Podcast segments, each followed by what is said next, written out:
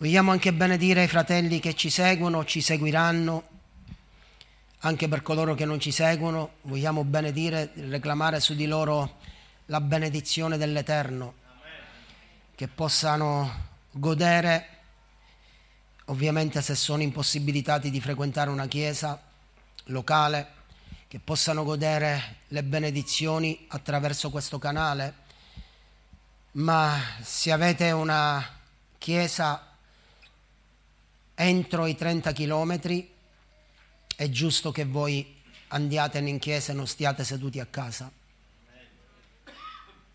Io non sono per niente misericordioso, ma mi piace dire le cose come stanno, perché credo chi ha la chiesa entro i trenta chilometri, almeno i trenta chilometri, debba frequentare una chiesa locale. Amen. Perché la Bibbia dice nel Salmo centotrentatré che è là che Dio ha stabilito la sua benedizione.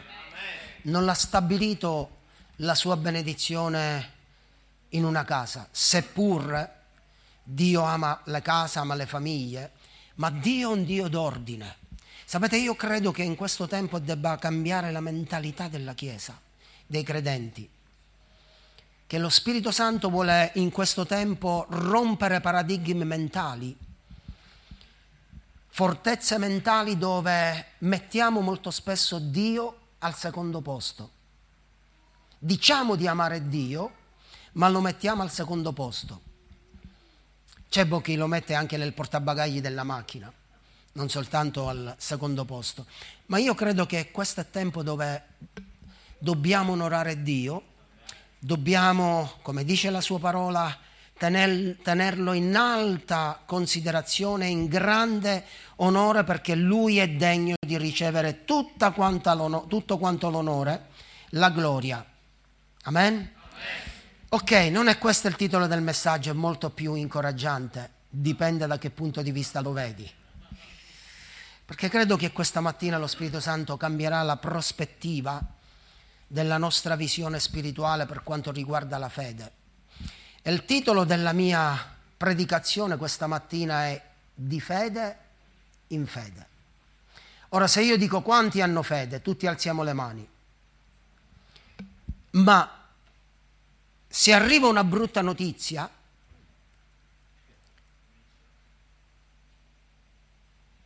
e ti dico quanti hanno fede, non so se tu riesci ad alzare la mano davanti a una brutta notizia.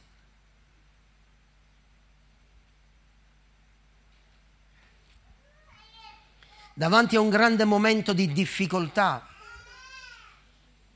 dove vai per, perché hai un dolore al fianco, e il medico ti dice guardi che non vedo bene, deve fare questa ecografia, e poi ti manda a fare una risonanza, un T A C, una risonanza, e inizi a preoccuparti, e poi ti inizia a dire guardi che vedo una macchia, come reagisci là? Sei pronta a dire io ho fede?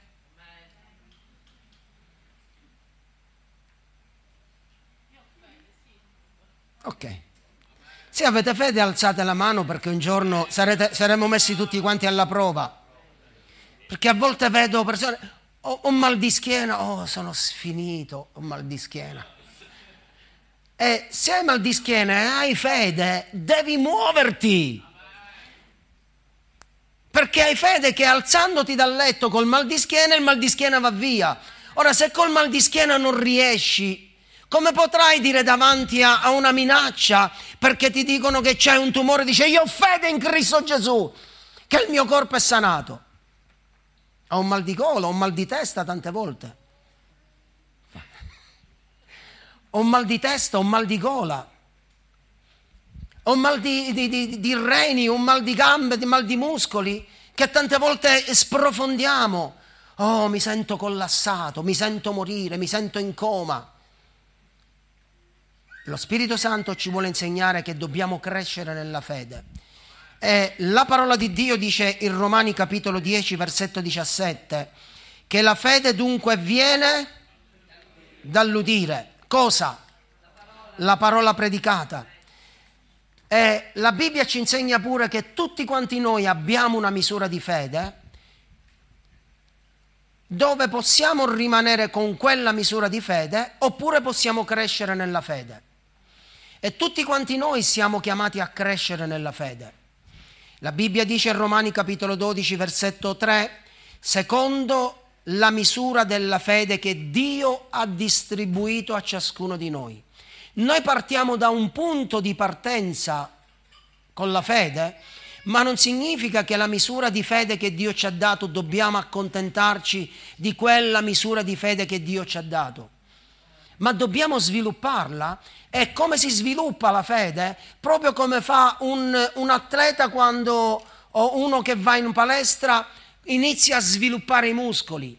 Quando nasce ha i muscoli. Una persona che non fa palestra ha anche muscoli, ma li sviluppa facendo palestra, alzando pesi, va sviluppando i muscoli. E così avviene anche con la nostra fede. Dio ha distribuito a ciascuno di noi una misura di fede, tu ti puoi accontentare di quella misura di fede, oppure puoi sviluppare quella fede, la puoi fare crescere. Ci siete, Chiesa? E ti dico una cosa. Ti svelo un segreto, che molto spesso vado sul profetico, qualche volta, e ti dico che in tempi come questi dobbiamo, la Chiesa deve sviluppare fede, perché è attraverso la fede che conquistiamo territori, è attraverso la fede che noi serviamo Gesù, è attraverso la fede che noi conquistiamo la, la guarigione, è attraverso la fede che noi conquistiamo territori spirituali, è, è attraverso la fede che in tempi come questi noi possiamo andare avanti. Amen. Sapete, tante persone, anche tra i credenti, con la pandemia, molti sono caduti in depressione e hanno difficoltà ad uscire dalla depressione. C'è ansia, preoccupazioni per il futuro, per il domani. Perché tutto questo è avvenuto? Perché nel tempo della grazia non si è sviluppata la fede, e quando è avvenuto in, in, da un giorno all'altro una difficoltà, è avvenuto un cambiamento a livello mondiale, le persone anche nella Chiesa tra i credenti sono andate in crisi. Molte persone non sono, molti fratelli non sono più tornati in Chiesa, molti fratelli non, non sono capaci di sviluppare comunione fraterna, molti fratelli non hanno più pregato, non hanno più letto la parola di Dio, non sentono l'importanza della comunione fraterna, che quello è uno dei pilastri fondamentali del cristianesimo. Tutto questo è accaduto e accade per mancanza di fede. Ora la Bibbia dice che se vogliamo piacere a Dio, il nostro cammino deve essere un cammino di fede. Non di preoccupazione, non di collassamento, non di opere, ma il nostro cammino deve essere un cammino di fede. Or chi si accosta a Dio, e quindi significa noi che ci siamo accostati a Dio, per poter piacere a Dio dobbiamo fare un cammino di fede. E fede significa piena fiducia nella sua parola, nella sua presenza, nelle sue promesse, nello Spirito Santo che ci guida e in Cristo Gesù, che ha conquistato tutte le benedizioni per darle a noi. Seconda Corinzi capitolo dieci versetto quindici, la Bibbia dice: crescendo la vostra fede. Quindi cosa, cosa fa? La, cosa, la Bibbia ci insegna che la nostra fede deve crescere.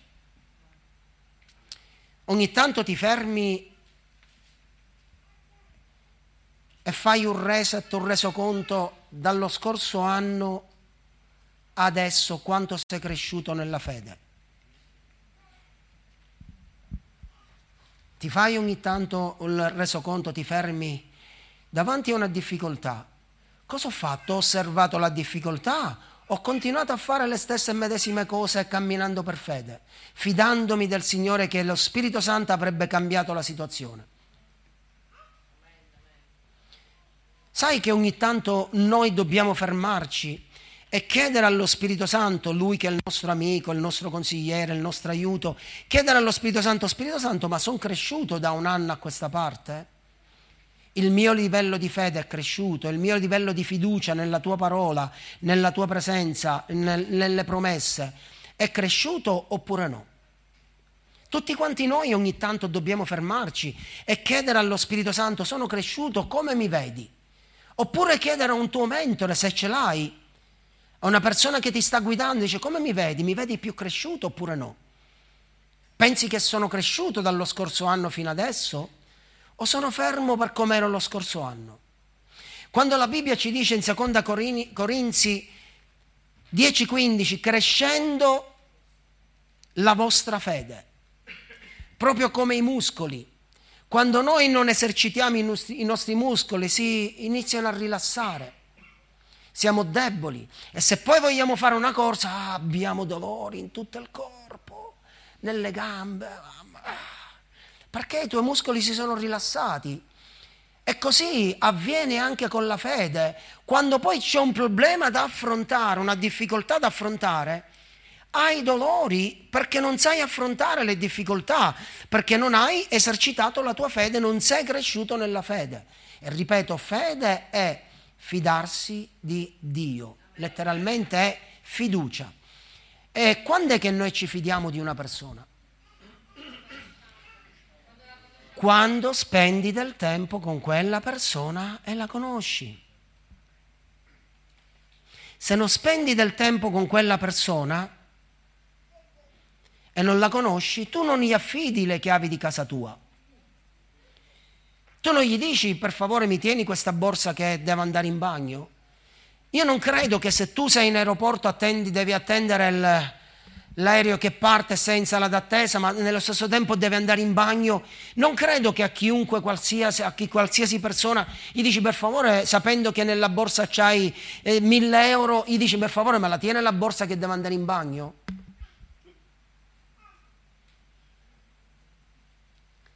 O devi partire e devi lasciare le chiavi di casa a qualcuno, dice: a chi li lascio? Li lascia a una persona che la conosci. Hai fiducia in quella persona. Così avviene anche con Dio, con lo Spirito Santo.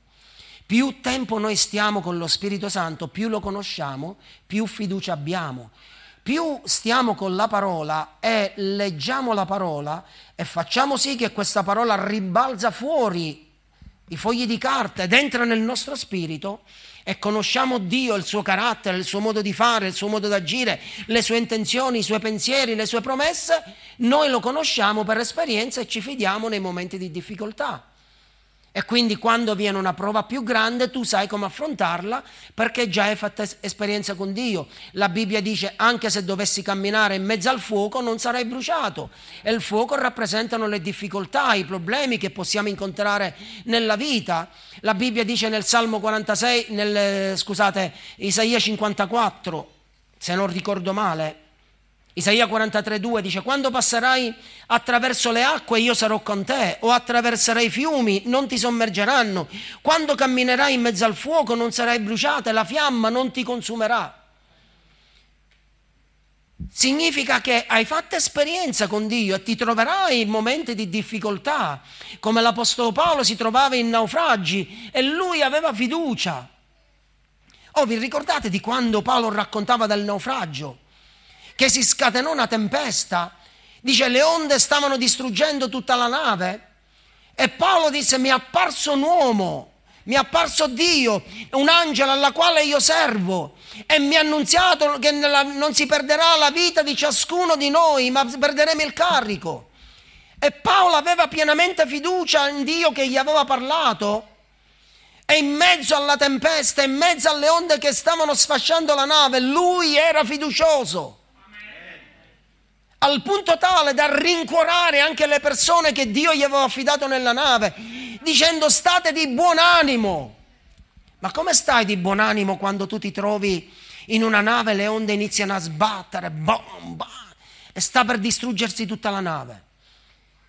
Se ci troviamo, io eh, qualche volta anni fa quando prendevo il traghetto Napoli-Palermo, quando viaggiavamo, a volte c'era l'alta marea e basta che la nave faceva così, ah, mal di nave, non si può stare, vom- gente che vomitava, prima di salire sulla nave devi prenderti le pasticche per il mal di mare. Ed era soltanto una nave che ondeggiava, Pensa un attimino se le onde sfasciavano la nave, erano così violente, così forti da distruggere la nave, e tu potevi alzarti e dire: state di buon animo. Mi è apparso un angelo alla quale io servo, un angelo di Dio alla quale io servo, e mi ha detto che non ci sarà perdita in alcun uomo. Le persone ti guarderanno dicendo: tu sei fuori di testa. Eppure lo Spirito Santo ci vuole insegnare che noi dobbiamo essere equipaggiati anche in momenti di difficoltà, perché ti dico una cosa, che il panico è il maggiore rischio che c'è. Perché le persone quando entrano nel panico fanno più danni che bene. Ma un credente quando si trova in mezzo a una tempesta deve essere come Paolo dice: state di buon animo. Mi è apparso un angelo del Signore alla quale io servo e mi ha detto che non ci sarà perdita di nessun uomo. Sì, perderemo tutto il carico, perderemo la nave, ma non ci sarà perdita di nessun uomo. Ora, ammesso che dobbiamo arrivare al livello, in, un, in mezzo alla tempesta, di sapere rimane, rimanere calmi affinché Dio possa mandare un angelo e pos- noi possiamo riconoscere l'angelo, e non possiamo essere come i discepoli nella barca, di, hanno visto Gesù, hanno detto: è un fantasma. Perché entri nell'anima? La, pre- la, moltip- la moltitudine di preoccupazioni non ti fa vedere l'aiuto di Dio, la moltitudine delle preoccupazioni non ti fa vedere l'intervento divino dello Spirito Santo, e quindi tu guardi un angelo e dici: è un fantasma, c'è Gesù che ti viene incontro e tu lo prendi per un demone.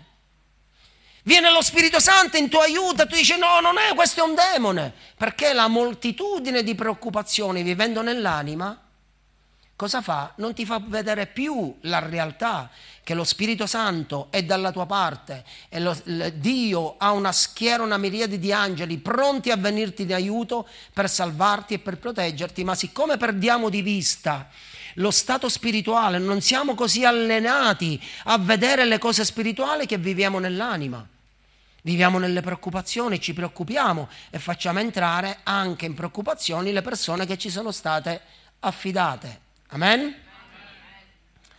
Allora ritorniamo all'inizio, perché io già sono arrivato a metà.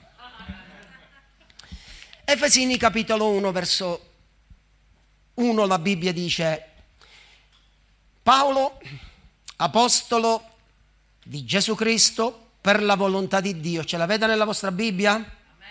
Bravi coloro che si portano la Bibbia di carta.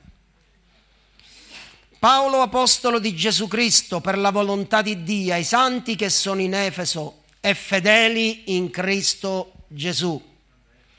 Ripeti per favore: fedeli in Cristo Gesù. Grazie a voi e pace da Dio nostro Padre e dal Signore Gesù Cristo. Allora Paolo apre questa prima questa lettera agli Efesi e il suo saluto è, dice: Paolo, apostolo di di Cristo Gesù per volontà di Dio. Lui non era diventato apostolo per sua volontà, per sua intenzione, per suo desiderio, ma bensì era diventato apostolo per volontà di Dio. Non era una sua scelta, un suo piano diventare apostolo, ma Dio lo ha fatto apostolo di Cristo Gesù. Aveva l'autorità nelle sue spalle. In quanto apostolo, Paolo fu ordinato e inviato da Dio col messaggio del Vangelo. E io credo che ciascuno di noi, io sto pregando, era una cosa che ultimamente lo Spirito Santo mi ha messo: Signore, poggio mantelli sulle spalle, mantelli apostolici. Ma non significa che ovviamente tutti dobbiamo essere apostoli, ma tutti possiamo fluire e funzionare nel ministero apostolico, quindi portare il messaggio della salvezza, il messaggio del Vangelo. Sapete che Dio è straordinario, più vado avanti più mi accorgo quanto Dio è meraviglioso, quanto Dio è fedele, e più vado avanti più mi innamoro di Lui. Venerdì mattina siamo stati alla preghiera io, lo Spirito Santo e un'altra sorella, anzi forse erano due sorelle, c'era Fabiano e un'altra sorella, e un fratello no, ma il fratello è venuto perché sapeva che eravamo là, aveva bisogno e ci ha trovati. Pensate un attimino se non ti fai trovare negli appuntamenti. Cosa accade? Che delusione quando tu non sei nell'appuntamento divino. E sai, mentre eravamo là, poi stavamo andando a prendere come di consueto il caffè e mi incontra una persona. Dice, dice, da tanto tempo che non ti vedo, ma sai, ero preoccupato, dice, se ti sei ammalato, dice, ma cosa gli è successo? Dice, mi dice, mi raccomando, dice, non te ne andare da qui, eh. Ho detto, no, non ti preoccupare.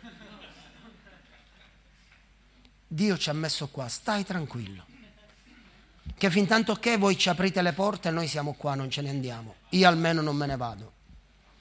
Perché vi dico questo? Perché è importante che ciascuno di noi, cari fratelli, in tempi come questi portiamo sulle nostre spalle il mantello apostolico di portare l'Evangelo del Regno di Dio, non quello di Maurizio Longo, non quello di Emanuele, non quello di Daniel, di Fabiano, di chi, ma l'Evangelo del Regno di Dio alle persone. Non al, ai fratelli. Cari, dobbiamo smontare la cultura di portare l'Evangelo ai fratelli. L'Evangelo, lo dobbiamo, l'Evangelo del Regno di Dio dobbiamo portarlo alle persone nuove, ai credenti dobbiamo portare l'insegnamento della parola di Dio e portare i fratelli a maturità.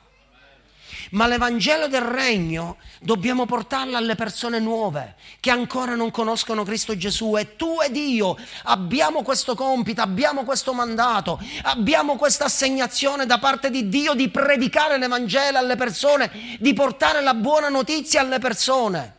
È un, un compito che ci è stato assegnato, che tu lo credi o non lo credi, è un compito che ti è stato assegnato. Gesù non disse ai discepoli, avete creduto in me? Bene, fermatevi qua.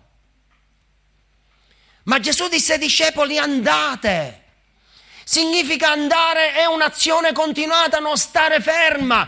Significa che il credente è chiamato continuamente a predicare l'Evangelo, deve trovare ogni occasione, ogni opportunità e deve saper cogliere anche le opportunità e le occasioni per poter predicare l'Evangelo. Se non, non ti vengono presentati, creali tu le opportunità per predicare l'Evangelo.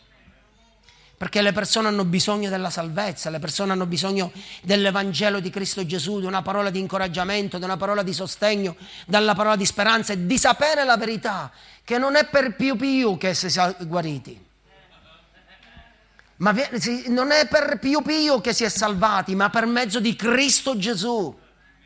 Non è per Marco, non è per Antonio, non è per Lourdes, ma è per mezzo di Cristo Gesù. La Bibbia dice, cari fratelli, che non c'è stato dato nessun uomo sotto questo cielo per mezzo del quale l'uomo può ricevere salvezza. L'unico nome per mezzo del quale ogni persona può essere salvata è Cristo Gesù. E questa assegnazione ce l'ha la Chiesa, un mantello apostolico sopra le tue spalle per portare l'Evangelo del Regno di Dio alle persone e per liberare le persone dalla schiavitù, dalla povertà, dalla miseria. Le persone stanno morendo e tu ed io abbiamo il mantello per predicare Cristo Gesù.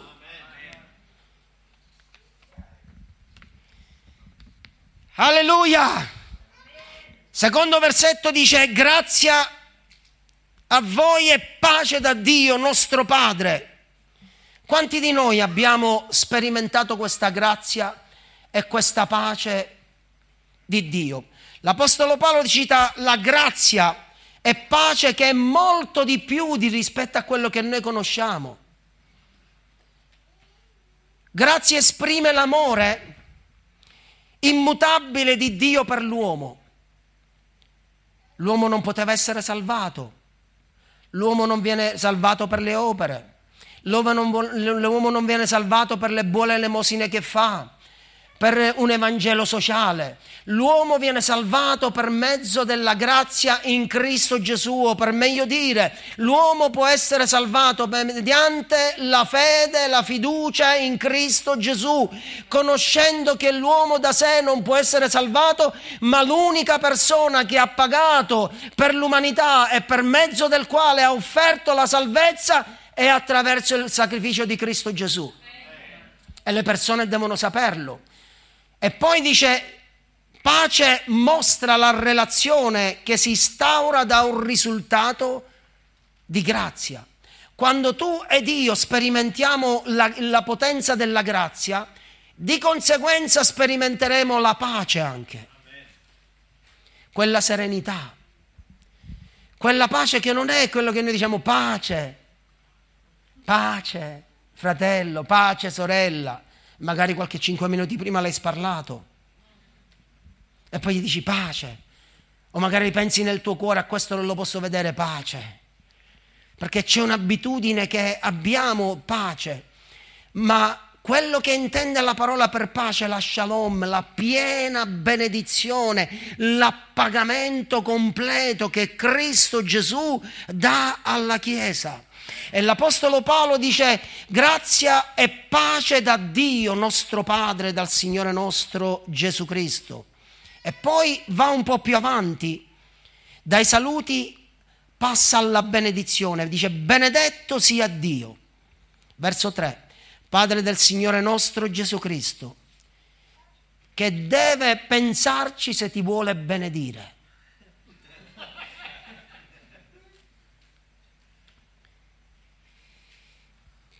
Benedetto sia Dio, Padre del Signore nostro Gesù Cristo, che ci ha benedetti. Con che cosa? Con ogni benedizione nei luoghi celesti in Cristo Gesù. Quindi la Bibbia non dice che ti benedirà prossimamente, ma la Bibbia dice che Egli già ci ha benedetti con ogni benedizione spirituale, dove? Nei luoghi celesti in Cristo Gesù. E la parola benedetto significa parlare bene di. Dio parla bene dei suoi figli. Con cosa sono stiamo, siamo stati benedetti noi credenti? Con ogni tipo di benedizione spirituale. Allora noi, quando intendiamo benedizione, immaginiamo subito un conto corrente pieno di soldi. Una bella casa, una bella macchina, stare bene, una crociera, cioè vengono le stelline, no? Avete, vedete voi quelle, le, le, quando si, si addobbano gli alberi di, per Natale, che iniziano a fare le stelline, in, iniziano subito ad accenderli, e quando noi pensiamo di benedizione, subito Dio ti vuole, ti ha benedetto, subito si accendono nella nostra, nel nostro canale dell'immaginazione, si accendono delle stelline. Sta arrivando la casa, sta arrivando un bel lavoro di cinquemila euro al mese, mi sta arrivando una bella macchina, siccome la Bibbia dice che sono stato benedetto, mi sta arrivando la casa. Ma la Bibbia dice che siamo stati benedetti nei luoghi celesti, non qua sulla terra. Gesù disse che nella terra avete tribolazioni, quindi non dobbiamo predicare noi un evangelo ingannatore, che diciamo alle persone: vieni in chiesa, tutti i problemi ti scompariranno. No, ti dico una cosa, che ti aumenteranno i problemi. Dobbiamo dire la verità alle persone, non predichiamo un evangelo di inganno. Noi dobbiamo predicare la verità alle persone, perché la Bibbia dice, Gesù disse: nel mondo avrete tribolazioni, ma fatevi animo però, perché io ho vinto il mondo. Significa: nella terra avete sofferenze, però se voi continuerete a perseverare in mezzo a queste sofferenze, servendomi, essendo, fi- essendo fedele in me, voi godrete di una prosperità eterna. Quindi dobbiamo dire la verità alle persone. La buona notizia non è che se le persone vengono qua non hanno più problemi. Noi dobbiamo dire alle persone: qua, se tu vieni in chiesa, avrai più problemi, più difficoltà, ma nelle difficol- quelle difficoltà che avrai li potrai superare e vincere. Non ne uscirai sconfitto, ma ne uscirai vittorioso. Però, se non ricevi Cristo Gesù, le sofferenze ti schiacceranno. Le sofferenze ti porteranno eternamente separato da Dio. L'incredulità non ti salverà. La sfiducia verso il Signore ti porterà sempre più lontano. Ma se invece apri il tuo cuore a Gesù, le sofferenze in questa terra, i momenti di difficoltà che attraverserai su questa terra, lo Spirito Santo ti equipaggerà per affrontare le sofferenze ed uscirne vittorioso. Perché già nei luoghi celesti spiritualmente sei stato benedetto per mezzo di Cristo Gesù. Quindi questa benedizione nel cielo si riferisce ad ogni arricchimento spirituale necessario per la vita spirituale, non per la vita carnale. Dato che questi benefici sono stati già concessi ai credenti, essi non dovrebbero più chiederli. Se noi consapevolizziamo che siamo stati benedetti nei luoghi celesti, in Cristo Gesù, e pensa che tu hai tutta l'autorità di calpestare serpenti, scorpioni e tutta la potenza del maligno e nulla potrà farti del male, tu non hai più bisogno di chiedere: Signore, benedicimi, perché già sei stato benedetto. Nel momento in cui hai aperto il cuore a Gesù, hai fatto diventare Gesù il Signore della tua vita, quel bagaglio, quell'equipaggiamento rientrato dentro di te, e tu ed io dobbiamo solo ed esclusivamente consapevolizzare questa autorità che abbiamo. Che quando vedi una difficoltà, un problema, tu hai l'autorità per cambiare quel problema, tu hai l'autorità per cambiare quella situazione, sempre, solo ed esclusivamente se lo credi. Se cambiamo i nostri processi mentali, altrimenti viviamo sempre da vittima piuttosto che da vittorioso. Vi- viviamo da sconfitto piuttosto che a vivere da vittoriosi. Quando la Bibbia dice che egli ci ha benedetti nei luoghi celesti in Cristo Gesù. Giosuè, quando Dio gli ha promesso a Mosè la terra, Giosuè, Giosuè non doveva più chiedere la terra. Perché la Bibbia dice in Giosuè, capitolo uno, versetto tre, dice: io vi ho dato ogni luogo che la pianta del vostro piede calcherà. Dio già lo aveva detto e Giosuè non doveva più chiedere. Perché Dio l'aveva detto, doveva prendere consapevolezza Giosuè per prendere possesso del territorio che Dio gli aveva promesso. Quindi c'era un'azione di fede. Se Dio l'ha detto, io me lo posso appropriare. Se Dio l'ha detto nella sua parola, che per le sue lividure io sono stato guarito, cosa devo fare? Nei luoghi celesti devo prendere la benedizione e devo portarla nel mio corpo, ma c'ho i sintomi, io non mi accordo con i sintomi, io mi accordo con la volontà di Dio, io mi accordo con la parola di Dio. E cosa accade molto spesso? Oh, sento dolore alla schiena, mi fa male la pancia, mi fanno male le cervicali, mi fa male la testa, mi fa male dove ho avuto l'operazione, l'intervento. Ma piuttosto che usare la bocca per accordarti con i sintomi, non ti costa niente accordarti con la parola di Dio. Sela. Ora non stiamo dicendo che i sintomi non ci sono, ma la parola dichiarata nel tuo corpo andrà a, tace- a far tacere quella vocina dei sintomi, perché la parola di Dio è vivente ed è potente, assoggetterà quei sintomi che la persona ha, il credente ha. Ma se non rinnoviamo la nostra mente, noi vivremo per le emozioni, cioè i sintomi. Sta avvenendo la febbre. Dove la vedi? Sta arrivando la febbre. Sono stanco, sto morendo. Perché sai come una persona muore? Sei morto prima di adesso? Sono stanco morto. Perché prima di adesso eri stanco e sei morto? E sai cosa significa morire? Ti potresti soltanto limitare a dire sono stanco, ma non dire sono stanco morto. Abbiamo linguaggi che comunque sono sbagliati e che dobbiamo cambiare questo modo di parlare come credenti. Dobbiamo essere molto più fluibili e permettere allo Spirito Santo che possa suscitare nella nostra bocca la fluibilità di, di, di dichiarare la parola di Dio nella nostra vita, nell'atmosfera. Non mi piace questa città. Sa, a te, a Dio piace questa città. Non mi piace questa gente, a Dio piace questa gente.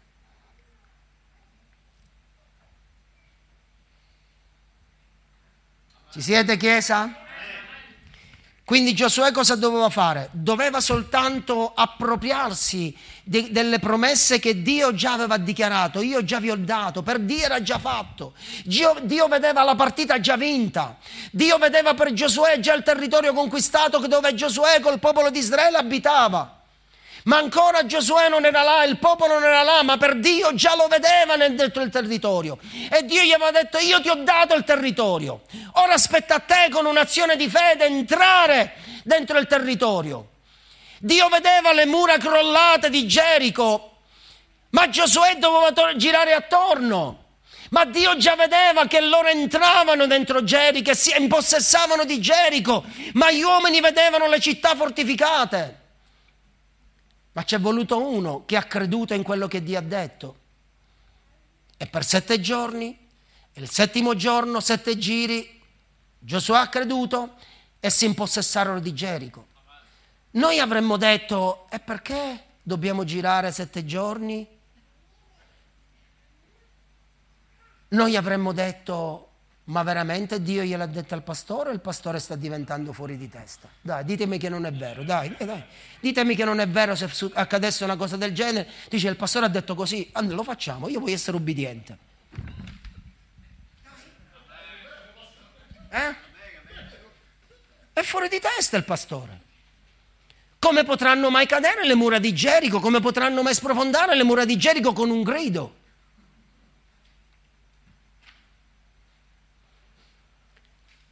Le città sono fortificate, come possiamo entrare dentro questa città? Se Dio l'ha promesso, Dio sa come farti entrare.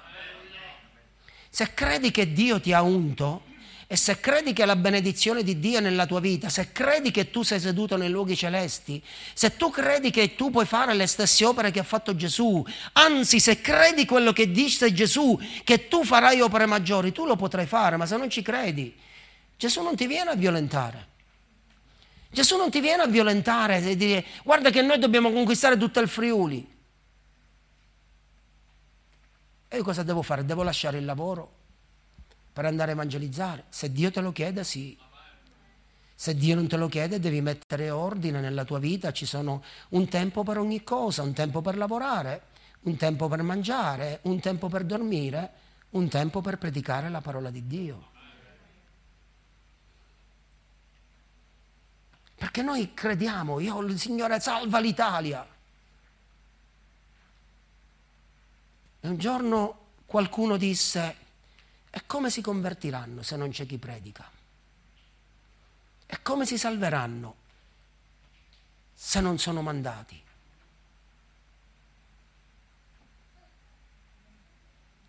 Il mio avvocato faceva...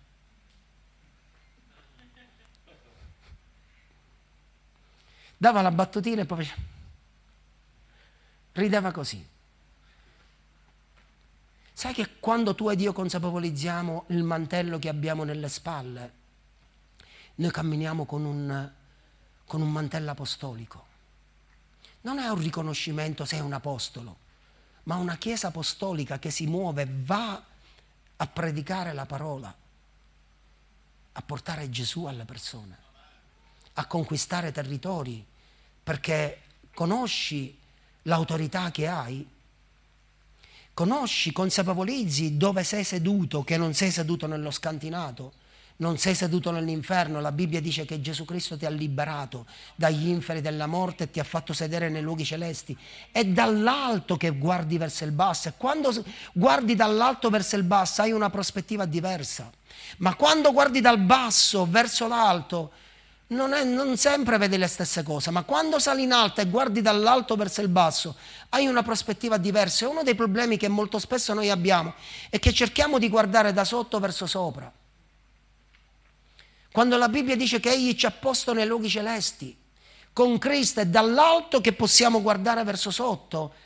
E la tua difficoltà, il tuo problema lo vedi piccolo, ma se tu guardi da sotto verso sopra, il problema lo vedi molto più grande di te, molto più evidente di te, molto più gigante di te.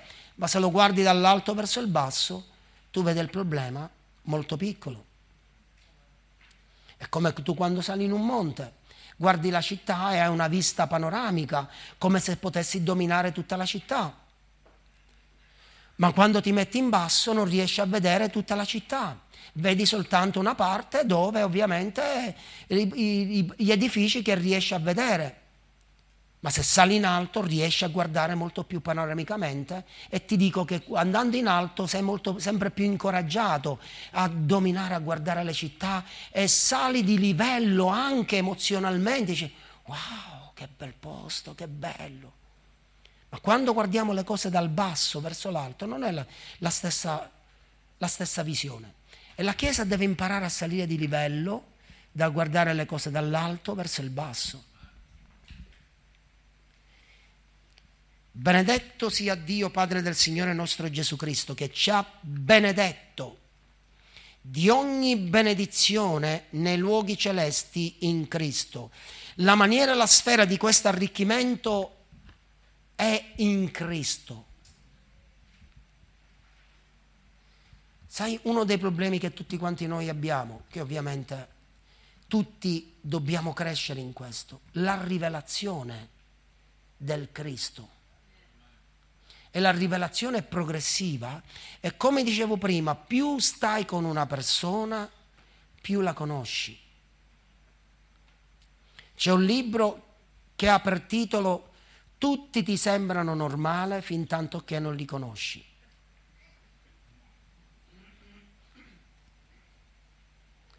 È così anche con Gesù.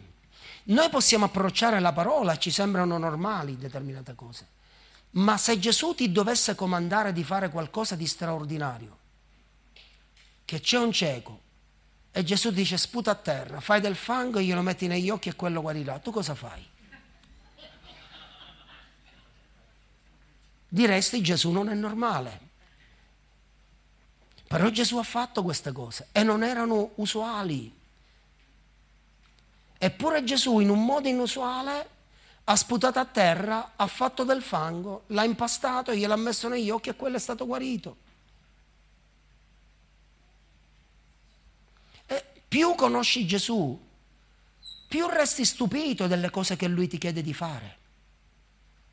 Difatti oggi viviamo in un mondo religioso perché facciamo le cose in modo standard. Cambiano i cellulari, iPhone dieci, undici, dodici, sono andato dal fratello, mi ha comprato, dice, guarda, dice, pastore, dice, questa è di ultima generazione, è un'occasione, prendilo, te lo do con lo sconto, ma il tempo che prendi, dice, dice, esco fuori il negozio, ce n'è un altro nuovo. Allora devo pensare, o mi ha preso in giro, oppure non sta ai tempi, e non siamo nei tempi, perché intanto che l'ho comprato, me l'ho messo in mano, ho cercato di imparare qualcosa, già è uscito quello nuovo. Con molta più applicazione, più funzionalità. E intanto che inizi a pensare che fa, compro quello. E poi adesso andando nel negozio dice, no, cosa stai facendo? È uscito un altro ancora. Allora, se queste cose avvengono con le cose materiali, perché non dobbiamo credere che lo Spirito Santo vuole fare sempre cose nuove, in modi diversi?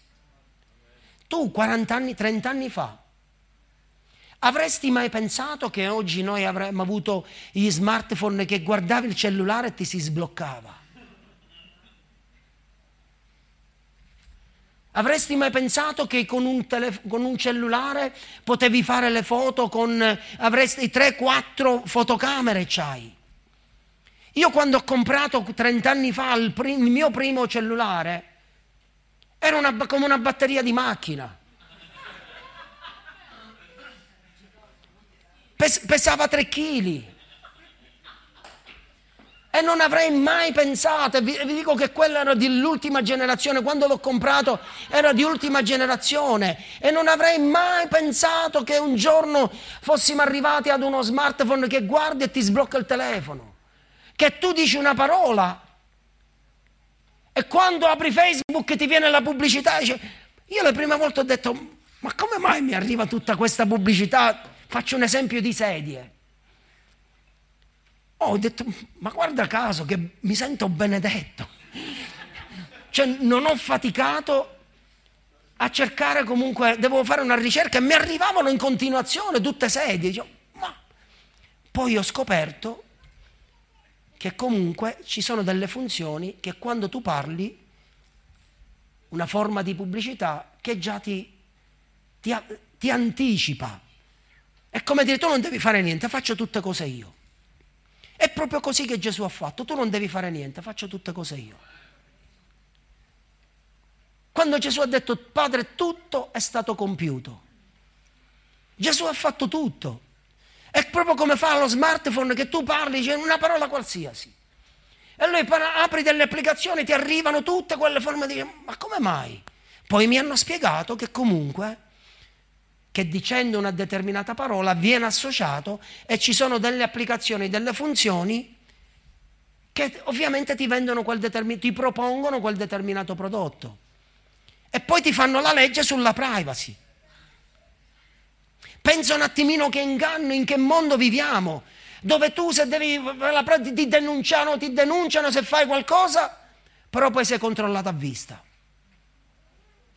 Qualsiasi cosa dice viene tutto registrato. Tutte le informazioni, tutti i dialoghi che ti stai facendo, viene tutto registrato e tutti possono agganciarsi al tuo telefono e tu quello che stai dicendo. Quindi non parlate mai male dei pastori.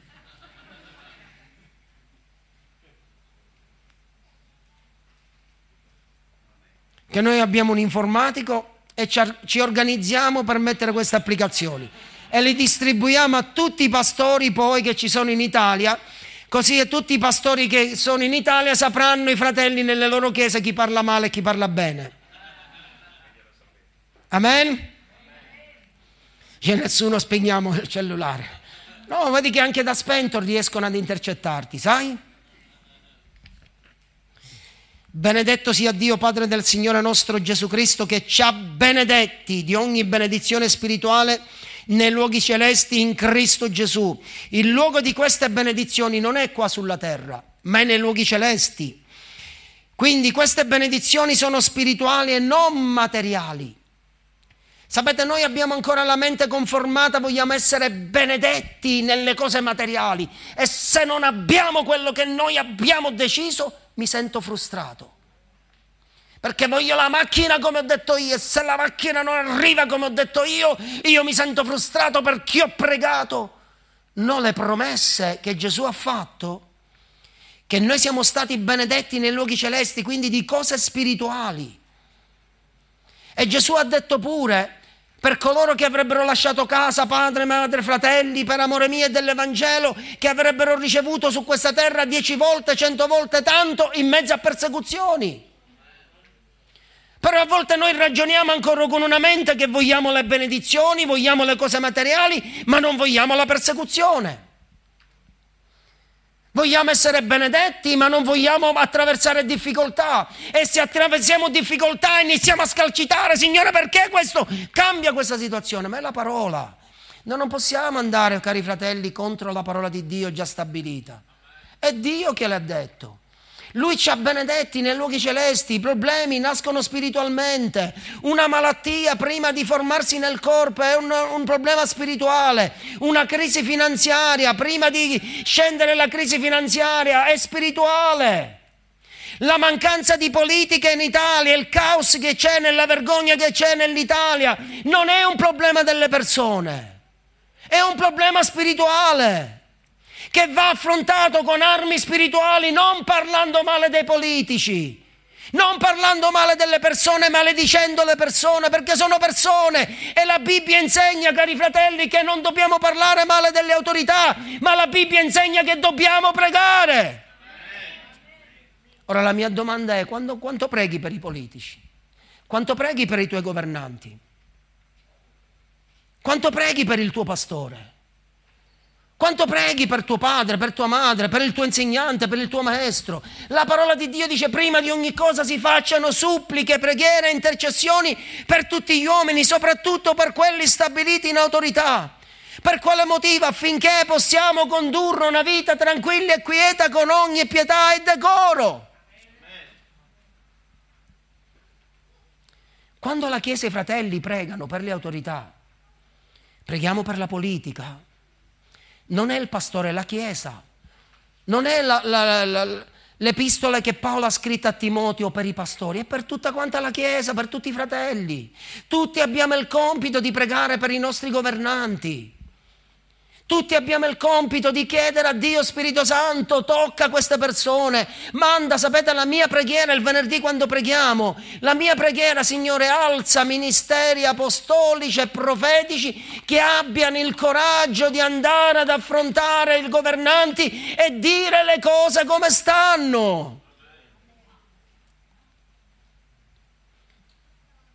Giuseppe è stato un governante in Egitto, gli ha detto: caro mio, caro Faraone, guarda le cose che devono andare così per poter salvare il paese. E io credo che oggi nella Chiesa ci vogliono manti apostolici, profeti ed evangelici che vadano dalle autorità a dire le cose come stanno, ad aiutare queste persone, affinché la Chiesa per prima, le famiglie possano essere sgravate dal peso delle tasse. Noi non possiamo parlare male: tu quante tasse paghiamo, e tutte tasse, devo pagare il carburante caro, e le tasse, l'I N P S, l'I N A I L. Piuttosto che giudicare, parlare, maledire, credo che la Chiesa ha un compito: Signore, ti prego, tocca queste persone, benedici queste persone. Signore, dagli sapienza a queste persone perché possano fare leggi eque, giuste, possano avere la tua sapienza per fare leggi dove viene sgravata la popolazione, dove vengono sgravati gli imprenditori, dove vengono sgravati i padri di famiglia, che non siano aggravati dalle tasse, dai problemi e dalle difficoltà, affinché non ci sia più evasione. Se io ti pongo la domanda: quando è stata l'ultima volta che hai pregato per i politici? Perché si fa? L'Apostolo Paolo insegna: prima di ogni cosa si facciano suppliche, preghiere e intercessione per tutti quanti gli uomini, soprattutto per quelli che sono in autorità. Per quale motivo? Affinché è un bene per noi, affinché noi possiamo godere su questa terra, in qualche modo possiamo essere sgravati dalle difficoltà. E se le cose non cambiano, cari, non è che possiamo dare la colpa agli uomini. Non è che possiamo dare la colpa a Draghi, perché se da quando sono di, ho un minimo di intelligenza, che guardo tivù di politica, almeno da quaranta anni, vedo sempre che ci sono persone che cambiano, e mettiamo speranza nelle persone. La speranza non dobbiamo metterla nelle persone, la speranza la dobbiamo mettere nella parola, nel Signore, nella preghiera, nella potenza dell'unità della preghiera, che lo Spirito Santo possa cambiare la condizione spirituale e che nella nazione ci siano governanti guidati dallo Spirito Santo. E lo Spirito Santo si muove in funzione di quanto la Chiesa crede e prega. Però se la Chiesa non, non crede e prega, c'è qualcun altro, c'è una gotta, c'è un, un, una difficoltà, c'è una guerra, cari miei. C'è qualche altro che sta governando, perché la Chiesa sta lasciando la porta aperta a qualche altro di governare, quando noi come credenti siamo governanti, benedetti nei luoghi celesti, in alto. Signore, no, le cose non devono stare così. Io prendo autorità nel nome di Gesù contro demoni, contro principati, contro potestà che stanno influenzando queste persone, e nel nome di Gesù ordino che lasciano queste persone, la vita di queste persone, la mente di queste persone, l'anima di queste persone, che lasciano questi palazzi e che il regno di Dio avanzi, e che vengono impattati dallo Spirito Santo. Signore, tocca queste persone, e se è il caso, Signore, manda anche me a predicare a queste persone. Signore, manda apostoli. Se io non ho il coraggio, Signore, alza un ministero apostolico, alza un ministero profetico, come Nathan ha dovuto affrontare Davide, come una, Davide era un'autorità, e Dio ha dovuto mandare Nathan dal, da Davide. Quanto meno, Signore, alza ministeri che abbiano il coraggio di affrontare queste situazioni, che non ci chiudiamo nelle realtà né nelle mura per contare persone, perché ci sono migliaia e migliaia di persone. Sapete che ci sono imprenditori che giornalmente cercano di farla finita perché hanno visto la loro azienda fallire, perché sono oppressi dalle tasse, non riescono più a fronteggiare le tasse. E quando un'azienda chiude ci sono padri di famiglia. E quando un'azienda chiude ci possono essere anche indotti, significa altre aziende più piccole che lavorano per quell'azienda grande. E là entra la crisi. Famiglie restano da un momento all'altro e restano fuori senza lavoro, senza soldi per poter sfamare le famiglie, per poter sfamare la bo- le bocche dei bambini. Comprendete, cari fratelli, che... Che grande privilegio che noi abbiamo di metterci in alto nei luoghi celesti ed esercitare l'autorità, e nei luoghi spirituali dove io sono stato benedetto. Allora, per spiegartela ancora molto molto più chiaro, quando io faccio l'appello, tu perché vieni qua? Perché credi che il pastore ti sta pregando autorità. Allo stesso modo tu hai autorità, e quindi quando tu inizi ad esercitare la tua preghiera, la tua intercessione, il tuo combattimento spirituale, anche se non vedi con i tuoi occhi fisici quello che sta accadendo, ma il mondo spirituale si sta muovendo. E uno dei problemi è che ancora nella nostra mente, perché vogliamo vedere il mondo spirituale con gli occhi fisici. Dio te lo farà vedere pure, lo Spirito Santo te lo mostrerà pure. Il mondo spirituale te lo fa vedere con gli occhi fisici, ma deve avere un esercizio. Non è che accade così dal giorno all'altro. Non è che puoi condurre una vita disordinata e puoi pretendere che lo Spirito Santo ti faccia vedere con gli occhi fisici il mondo spirituale. Dobbiamo condurre una vita santa, quieta, dove siamo in linea con la parola di Dio, dove abbiamo una stretta connessione con lo Spirito Santo, dove lo cerchiamo, lo onoriamo, lo stimiamo, teniamo in alta considerazione la sua parola, siamo associati, siamo soci dello Spirito Santo. E quando tu diventi socio dello Spirito Santo, Lui ha, un, ha una, un, un, una trasparenza nei tuoi confronti, dice: guarda, proprio come Dio gli disse ad Abramo, io sto per distruggere Sodoma e Gomorra, prima che lo faccio ne voglio parlare con te. Ma pensate un attimino che preoccupazione Dio aveva. Prima di distruggere Sodoma e Gomorra, Dio ne ha dovuto parlare con Abramo, e attraverso l'intercessione di Abramo suo nipote Lot è stato salvato. Pensa un attimino che Dio ti vuole mostrare a te dai luoghi celesti, seduto nei luoghi celesti. Gesù ti vuole mostrare, lo Spirito Santo ti vuole mostrare proprio dai luoghi celesti, dalla benedizione che tu hai come credente. E quelli che non hanno creduto in Cristo Gesù non hanno questa benedizione, ma tu che hai creduto in Cristo Gesù hai questa benedizione di stare nei luoghi celesti e di guardare dall'alto e di governare, di governare città, di governare paesi, di governare nazioni.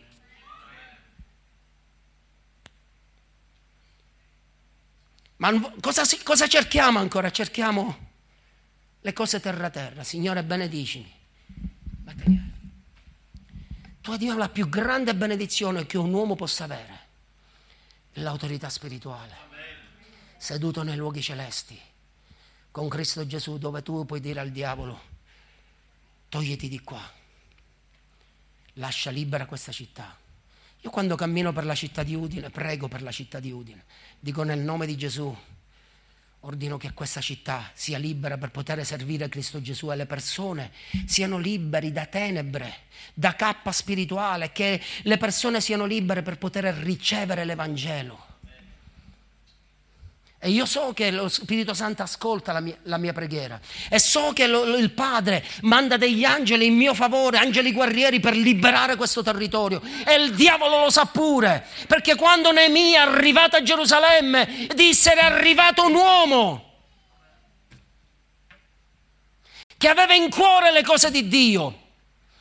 E sai, quando c'è un uomo che ha in cuore le cose di Dio, il diavolo trema e cercherà in tutti i modi di ostacolarti.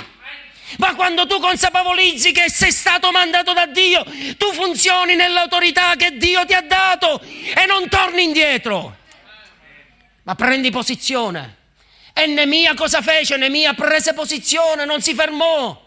davanti alle minacce di Tobia, Sanballat, degli Aroniti, Neemia non indietreggiò, non si scoraggiò, non tornò indietro, ma Neemia continuò a combattere perché voleva costruire una città, e lo Spirito Santo oggi vuole costruttori di città, persone che possano riparare le brecce nelle città. Ci sei, Chiesa? Uno che ha compre- due persone che hanno compreso il principio dell'autorità. E andiamo verso la conclusione. Si spera.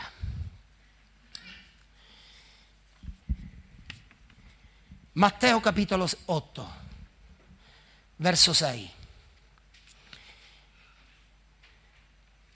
Un centurione che aveva un servo malato. Che onore che aveva quest'uomo. Poteva dire, è un servo, mettiamo via da parte, ne prendiamo un altro.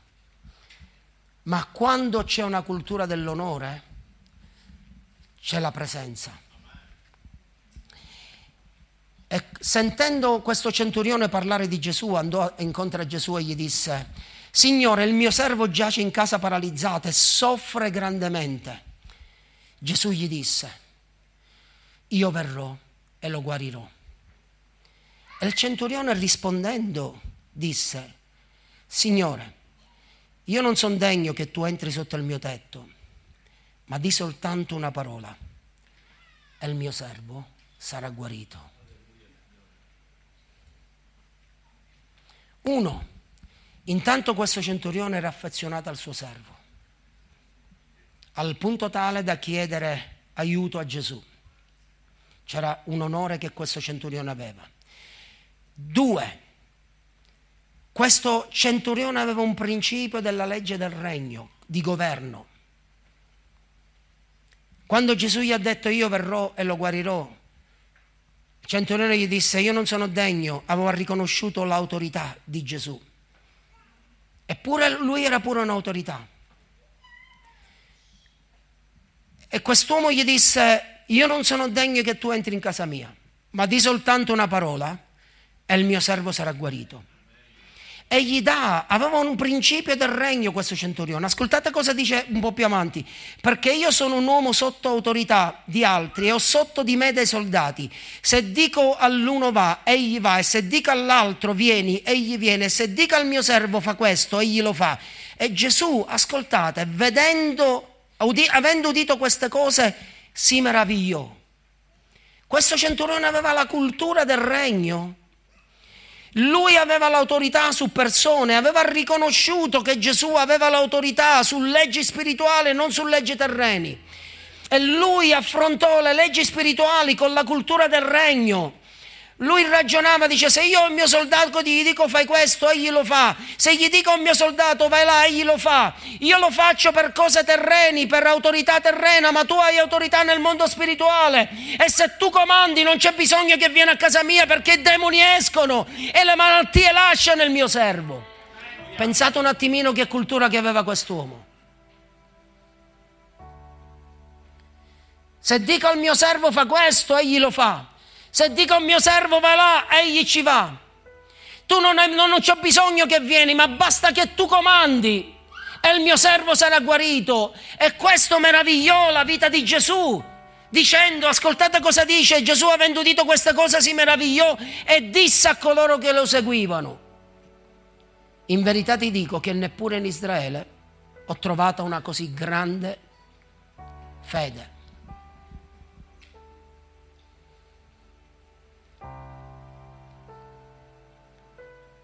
Cosa fece Gesù? La tua e la mia fede sta meravigliando Gesù? Le tue azioni e le mie azioni di fede stanno attirando l'attenzione di Gesù? La tua e la mia fede stanno attirando l'attenzione delle persone?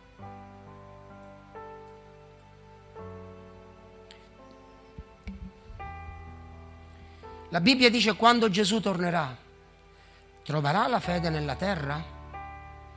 Per meglio dire, nella Chiesa? Cioè quest'uomo ragionò con una mentalità del regno. dicendo: io sono uno, uno sua autorità e ho sotto di me dei soldati. Se do comanda ai soldati, egli lo fanno, ma io ho autorità nel mondo terreno. Gesù, tu hai autorità nel mondo spirituale.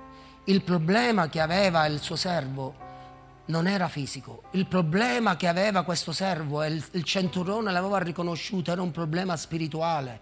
E lui non ha combattuto il problema spirituale con cose carnali o cose dell'anima, ma si è dovuto rivolgere a Gesù. Non ha detto il centurione: lo porto dal medico, io mi posso permettere di pagare una buona clinica, un buon medico per il mio servo, io sono affezionato al mio servo e prendo il migliore medico, la migliore clinica che lo possa curare. Ma questo centurione era una persona molto di mente aperta, cultura del regno, dicendo: questo è un problema spirituale, il mio servo è grandemente sofferente, io devo andare da Gesù. E quando Gesù gli ha detto: io verrò e lo guarirò, gli ha detto Gesù, gli ha detto: no, no, io non sono degno che tu. Riconosceva la sovranità di Gesù, riconosceva l'autorità di Gesù, l'onore che spetta a Gesù, la riverenza che spettava a Gesù. Dice: Signore, io non sono degno che tu entri a casa mia, ma di soltanto una parola. E il centurione gli fa un bel discorso a Gesù, al punto tale, la Bibbia dice, che meravigliò Gesù. Ora, noi dobbiamo metterci in discussione: ma la mia fede sta meravigliando qualcuno? C'è qualcuno che sta osservando la mia fede, con il cammino che io faccio di fede, il comportamento che io di fede?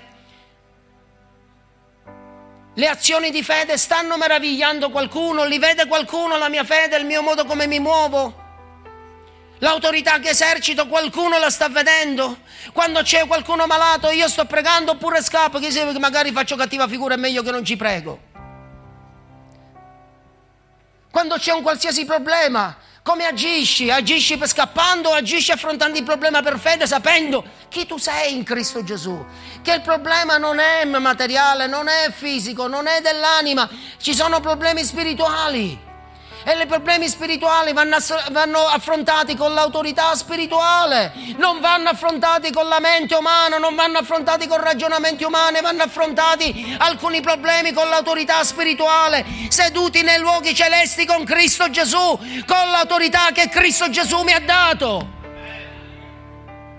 E un'altra persona che scioccò la fede di Gesù, che scioccò Gesù, era la donna cananea.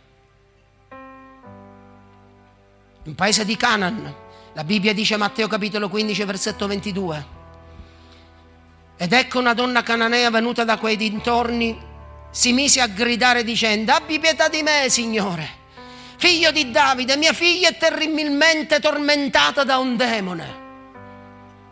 Ma egli non le rispondeva nulla. Noi avremmo detto: ma che bastaso. Ora pensa un attimino, qua ci fosse Gesù, oh, mi metto io, no? C'è il pastore, entra una persona che inizia a gridare: per favore, venite a pregare per me, mia figlia è terribilmente tormentata da un demone, per favore pastore vieni. E il pastore continua a predicare, continua a fare le sue cose, e questa donna continua a gridare. Voi cosa aveste pensato? Ma il pastore non la sente a questa qua? Ma come mai non ci va? Allora, siccome il pastore ci vado io che sono più bravo del pastore.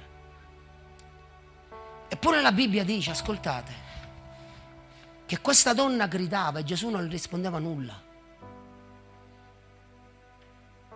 E i suoi discepoli, accostatosi, lo pregavano dicendo: licenziala, perché ci grida dietro, mandala via. Insomma, se devi, vedi che cosa vuole e mandala via.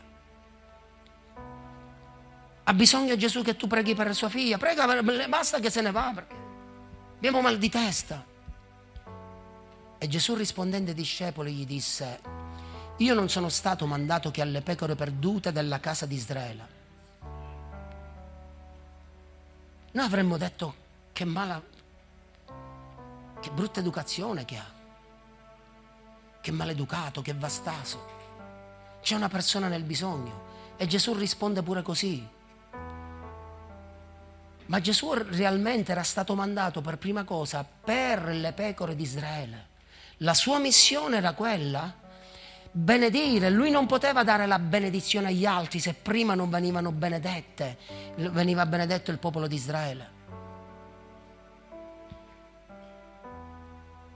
E questa donna, sapete cosa fece? La Bibbia dice al verso venticinque: ella però venne e l'adorò, dicendo: Signore, aiutami. Egli le rispose dicendo. Questa donna si accostò a Gesù, l'adorò, lo rispettò, lo, lo tenne in alta, in alta considerazione. E Gesù, rispondendo, gli disse: non è cosa buona prendere il pane dei figli e gettarla ai cagnolini. Cioè, in sintesi, prese per cane quella donna, cioè quella donna tor- terribilmente sofferente perché sua figlia era tormentata da un demone. Questa donna si avvicinò a Gesù, l'adorò, lo trattò con rispetto, ma Gesù non si scompose. Gli disse, non è pre- addirittura gli disse non è bene prendere il pane dei figli e gettarlo ai cani. Ce l'ha presa per un cane, l'ha offesa, ma ella disse: è vero, Signore, poiché anche i cagnolini mangiano dalle briciole che cadono dalla tavola dei padroni. E Gesù, sentendo questo, si meravigliò e disse ai discepoli, e disse alla donna: o donna, grande è la tua fede, ti sia fatto come tu vuoi. E in quell'istante sua figlia è stata liberata. Gesù in questo caso non fece niente, ma la fede di quella persona ha fatto sì che sua figlia era liberata.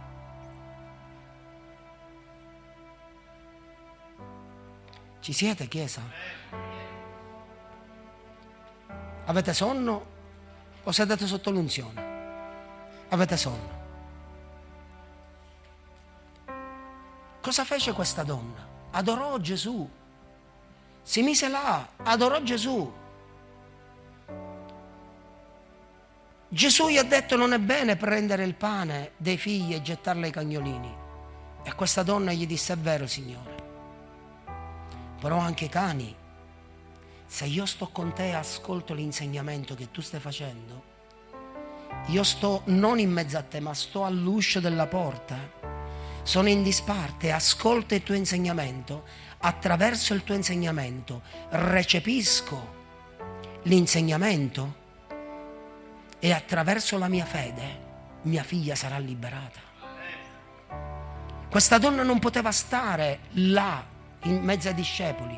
Gesù si trovava con, i, con il popolo di Israele, con i discepoli che stava insegnando, ma quella donna messa in un angolo. Dice: vabbè, mi, trattami come un cane pure, trattami come uno de, degli ultimi della società, ma lasciami stare qua dentro e lasciami ascoltare il tuo insegnamento. E attraverso l'ascolto di quell'insegnamento quella donna ha ricevuto un miracolo a casa sua. E Gesù gli disse: oh donna, grande è la tua fede. Ma Gesù, quando ci incontrerà, potrà dire: oh Maurizio, grande è la tua fede. Potrà dire così Gesù?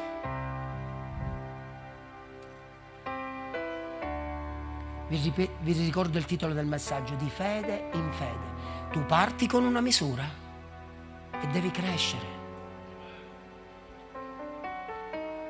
Tu non puoi vivere con la fede della scorsa settimana, del mese scorso. Tu non puoi vivere con l'esperienza fatta un anno fa.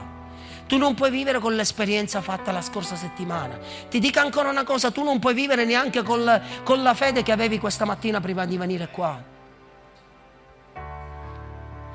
Il tuo livello di fede deve crescere, perché affronterai delle difficoltà nella vita dove avrai bisogno della fede per affrontare il gigante.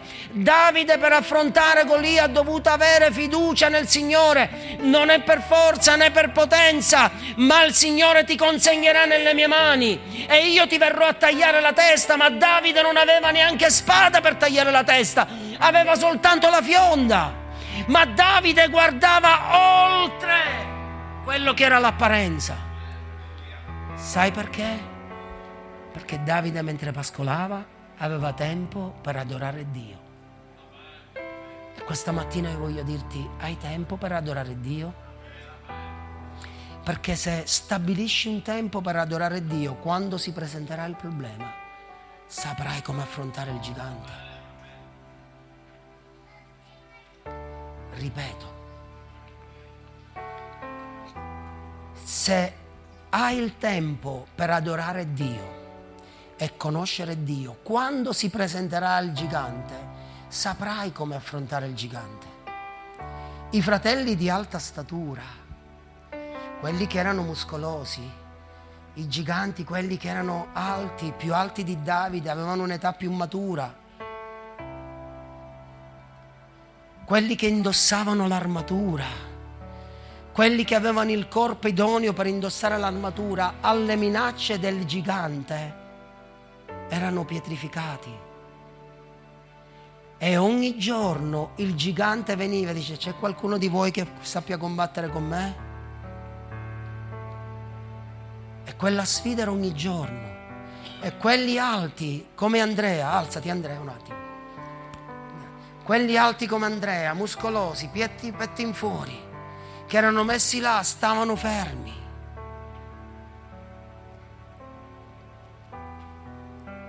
Poi è arrivato Samuele, il fratello, me l'ho chiamato un attimo a Samuele: vieni Andrea, vieni, sali qua, sali, non ti preoccupare.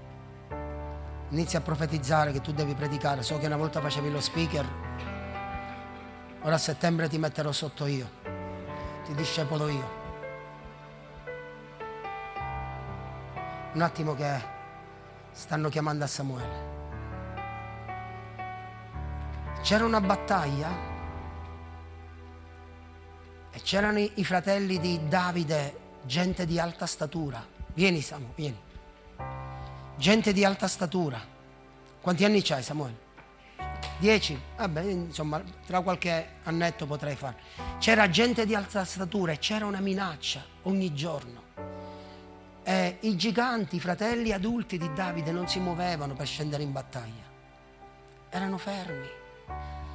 Ma c'era Davide piccolino, che non contava niente, non aveva nessun valore. Addirittura studiosi forse dicono che Davide era nato nel peccato. Significa che suo padre aveva, aveva avuto rapporti con un'altra donna, e il Davide forse era illecito, perché la Bibbia dice: mia madre mi ha concepito nel peccato. E quindi Davide, che non contava niente, non poteva stare con i grandi. Ma Davide stava in mezzo al, al pascolo, stava pascolando le pecore, stava pascolando il gregge, e lui aveva tempo, mentre le, le, gli animali mangiavano, lui aveva tempo per suonare l'arpa e adorare. E sperimentò la presenza di Dio e adorava, conosceva questo grande Dio. E quando ci fu il problema, non sono stati i fratelli adulti di Davide, ma è stato Davide ad abbattere il gigante. Non aveva la statura, non aveva l'armatura, non aveva il petto in fuori, non aveva le spalle larghe, non aveva la corporatura per indossare neanche l'armatura, tant'è che la Bibbia dice: quando gli misero l'armatura, dice: non mi posso muovere, togliete questa cosa qua. È stato uno che apparentemente non contava niente per la famiglia, ma uno che nel segreto adorava Dio. E quando si presentò il problema, conosceva Dio e sapeva che le armi per combattere i giganti non erano carnali, non per forza né per potenza, ma per lo Spirito di Dio. E Davide ha fatto dichiarazioni profetiche contro il gigante, dicendo: io ti abbatterò, Dio ti darà nelle mie mani e io ti taglierò la testa. Ora, cari miei, potete tornare, grazie. Noi dobbiamo comprendere principi spirituali, principi del regno di Dio, che non è per forza, ma per l'autorità che Cristo Gesù ci ha data. E per mezzo della fede Davide poté dire: io ti taglio, io, Dio ti darà nelle mie mani e io ti taglierò la testa, anche se non ho spada, ho una fionda. E non c'era un miracolo che la fionda veniva cambiata, ma lui vedeva nel mondo spirituale quello che Dio era potente da poter fare attraverso una dichiarazione profetica.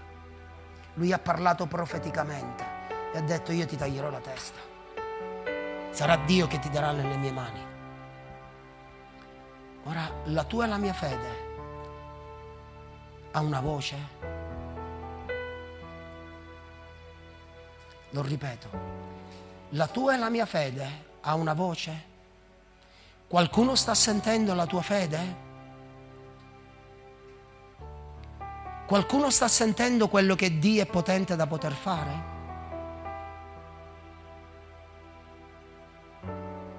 Potete dirmi sì o no? Una persona soltanto. E basta che ce ne sia uno. La tua fede, caro mio, cara mia, deve avere una voce, deve parlare. E quando si parla di voce si parla di autorità. La tua fede deve avere autorità, autorità di governo. La tua fede deve governare città intere, la tua fede deve governare nazioni. La Bibbia dice che quando Davide prese la testa del Filisteo, i Filistei scapparono tutti e lui andò girando per tutta Israele con la testa in mano. La tua fede deve parlare. La tua fede deve gridare, la tua fede deve avere una voce profetica nella città, la tua fede deve avere una voce profetica nel tuo posto di lavoro, nella tua famiglia, nella regione dove sei. La tua fede deve avere una voce nella politica, nel governo. Proprio come Gesù aveva autorità quando c'è stata la tempesta. E lui dormiva, riposava e i discepoli erano preoccupati. Da che parte stai? Dalla parte di Gesù o dalla parte dei discepoli? Ti preoccupi quando arrivano le tempeste o riposi sapendo che tu hai autorità? Gesù quando si alzò, i discepoli hanno scosso Gesù, l'hanno rimproverato dicendo: Maestro, a te non ti importa che noi moriamo? Quante volte noi facciamo questo, abbiamo questo atteggiamento? Signore, ma non stai vedendo quello che mi sta succedendo a me? Signore, ma perché mi stanno accadendo tutte cose a me? Perché tutto mi sta andando storto, Signore? Perché Dio ti vuole fare crescere nella fede. Dio ti vuole fare consapevolizzare l'autorità che ha, perché Dio tante volte non muoverà niente se non sarai tu a muovere dichiarazioni profetiche ed alzarti con autorità a dire: nel nome di Gesù questa situazione deve cambiare, nel nome del Signore Gesù Cristo. E io credo che nel nome di Gesù l'Italia cambierà. Non la città solo di Udine, io credo che nel nome di Gesù l'Italia cambierà. Il sistema fiscale in Italia cambierà nel nome del Signore Gesù. Io credo che la politica in Italia cambierà nel nome del Signore Gesù Cristo. Io credo che lo Spirito Santo sta alzando uomini e donne di fede che hanno la forza, il coraggio, un, un, un mantello apostolico, profetico per andare a predicare nella politica, perché le, le famiglie siano liberate dalla pressione fiscale nel nome del Signore Gesù. La tua fede deve avere una voce, devi muoverti. Le persone dovranno dire: oh, questo è un uomo di fede, questa è una donna di fede, questo non si muove per sensazioni umane, ma questo si muove per passi di fede, questo fa dichiarazioni profetiche, le cose accadono, questo ha parlato, le cose sono accadute. Le persone dovranno riconoscerti e dovranno essere meravigliate della tua fede. Tu non puoi restare con quel ninì di fede. Com'è la tua fede? Stai guardando le moltitudini o stai guardando soltanto la tua tasca? Stai guardando quante persone dovranno venire ancora all'Evangelo e che dobbiamo riempire lo stadio?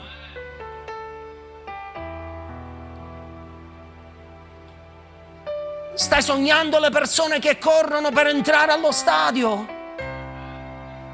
O deve esserci sempre il pastore che ti deve dare una spinta perché tu possa riaccendere il fuoco? Il fuoco c'è o non c'è? E il fuoco, la Bibbia dice che doveva restare da mattina a sera sempre acceso. È lo Spirito Santo che vuole che il tuo fuoco sia sempre acceso e non permettere che il tuo fuoco si spenga, non permettere che la tua visione si possa offuscare, non permettere che la tivù si possa spegnere della tua immaginazione, ma continua a tenere la lampada accesa, continua a tenere la visione, la televisione accesa, continua a vedere e immaginare quello che Dio è potente da poter fare. Perché la Bibbia dice: verranno da Levante e da Ponente, e io ti dirò, verranno dall'alta, dalla bassa, da centro, da nord, da sud, e verranno a riconoscere il Re del Re e il Signore dei Signori. Facciamo un applauso a Gesù. Alleluia! Lasciatemi sfogare.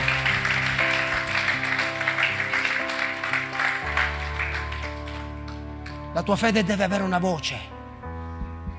I demoni, quando sentono parlare te, devono tremare. Qua c'è uno che mette sottosopra la città. Io sento grida di demoni in questo momento che stanno, che stanno sbattendo le teste, per non dire un'altra cosa. Si stanno sbattendo le teste l'uno con l'altro. Neemia disse, il libro di Neemia disse: è arrivato un uomo che ha a cuore le cose di Dio. Quando i, i primi apostoli, dobbiamo buttarli questi orologi, predicavano, venivano riconosciuti per quello che mettono le città sottosopra, non per quelli che acco- sono accomodati nelle città, ma per quelli che mettono le città sottosopra. E io credo che la Chiesa, lo Spirito Santo oggi sta chiamando, sta alzando una nuova generazione pronta a mettere le città sottosopra, non a creare disordine. Noi non, non creeremo disordine, noi, noi onoreremo le autorità, noi stimeremo le autorità come persone, ma c'è un mondo spirituale dove dobbiamo metterlo sottosopra nel nome del Signore Gesù Cristo. E questa autorità, questa delega è stata data alla Chiesa nel nome di Gesù. Amen. Amen, amen, amen. Fai un forte amen questa mattina. Amen, amen. Noi conquisteremo l'Italia per Gesù. Questa depressione. Noi conquisteremo l'Italia per. Noi conquisteremo l'Italia per.